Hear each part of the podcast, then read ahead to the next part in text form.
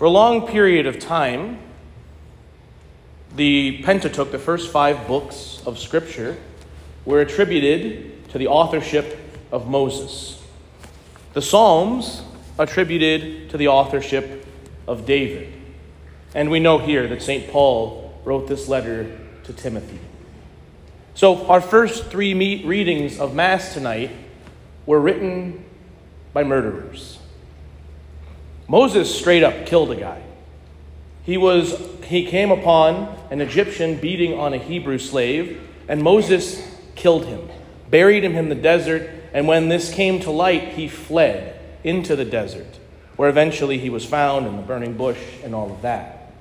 David was having an affair with his next door neighbor and had her husband exposed in battle so that he would die. Saul, Saint, who became St. Paul, assented to the stoning death of St. Stephen. Such was St. Paul's notoriety that when St. Paul became a Christian, years later, they were still afraid of him because of the severity of the persecution under which he put the church. St. Paul says this today this saying is trustworthy and deserves full acceptance. Christ Jesus came into the world to save sinners. God made covenant with his people through a man who committed murder. God made his kingdom through a man who would become a murderer. God brought the gospel to the Gentiles through a man who had assented to the death of an early Christian. Christ Jesus came into this world to save sinners. The story that God desires to write in all of our life is healing, freedom, and salvation. If God desires and chooses, as He did, to bring this story, to reveal who He truly is through these men, we should rejoice in the hope that comes from that. That God came into this world to save sinners. And not just to save us a little bit, but to free us from the burden of all that the world puts upon us. There is nothing we can do in this world that is so far from the love of God. God came into this world to save sinners. And we should rejoice in this because each and every one of us is in need of salvation. The reality is, God's love is so amazing and wonderful. We see that in all of these readings tonight. But the also the reality is this is that we build obstacles between our relationship and God. And we see this in three different ways in the scriptures tonight. The people, the Hebrew people, the Israelite people are being led out of slavery they're being freed, and yet they choose to worship a false God. This is the original sin of Adam and Eve to think that they are on the same level as God, to think that they can and, des- and, and are best if they choose to dictate the terms. And how often does that happen in our own life, where we choose what the God we're going to serve is? As a belief system, people claim to be atheists, but in practical terms, no one is an atheist because there is always a God or many gods that we choose to serve. And if we don't choose the right God, we build an impediment, a barrier to our relationship with the one God. But his love overcomes that too. We see in the younger son what happens when we put our pleasure and earthly things ahead of our relationship with the Father.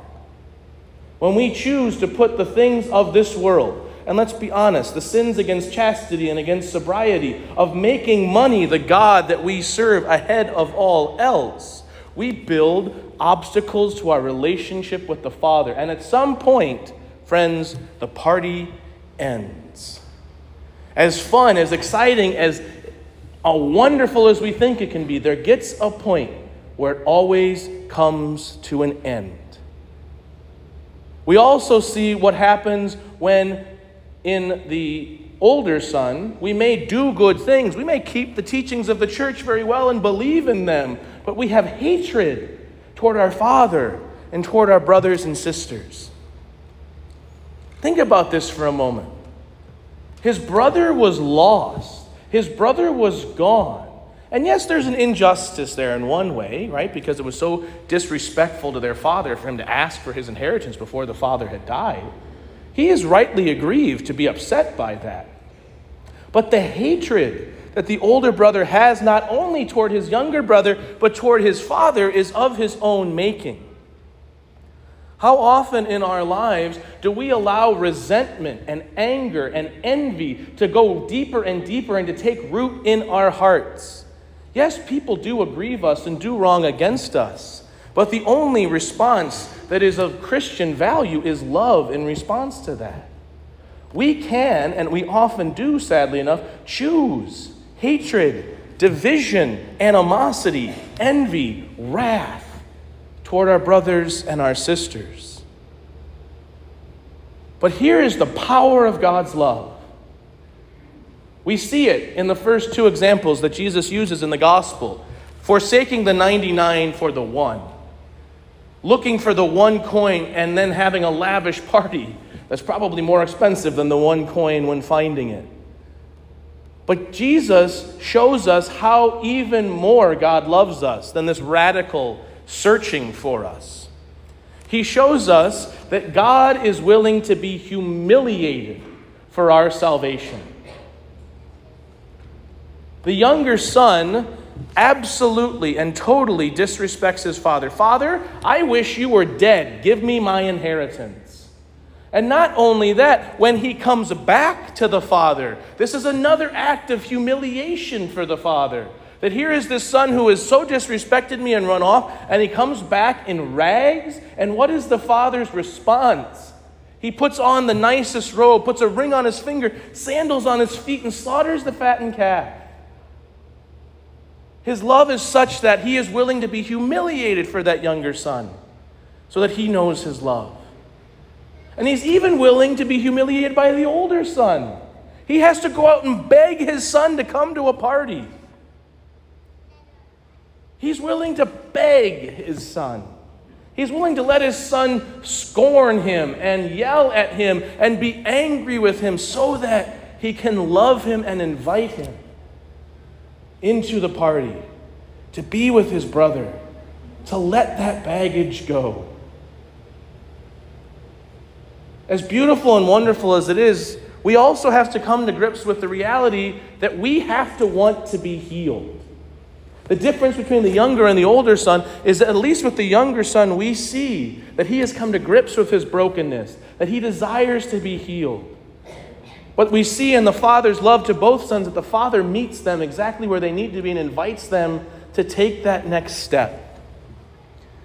And this is why we gather at Mass. This is why we go to confession. This is why we build a Christian community, so that we can be healed, so that we can be made whole, so that we don't have to hold on to the baggage, to the difficulties, to the pain that we have caused others and that we have inflicted upon ourselves.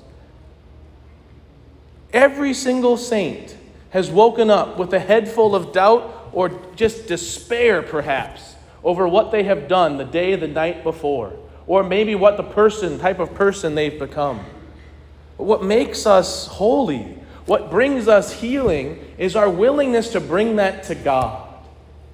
We do that when we come to Mass. This is why we start every Mass with the act, right? With the act of, I confess to Almighty God and to my brothers and sisters, recognizing our need for healing. And then what does God do for us? He gives us His very self in the Eucharist. We go to confession and we admit directly what our sins are. And what does Jesus do? He wipes away all of our sins.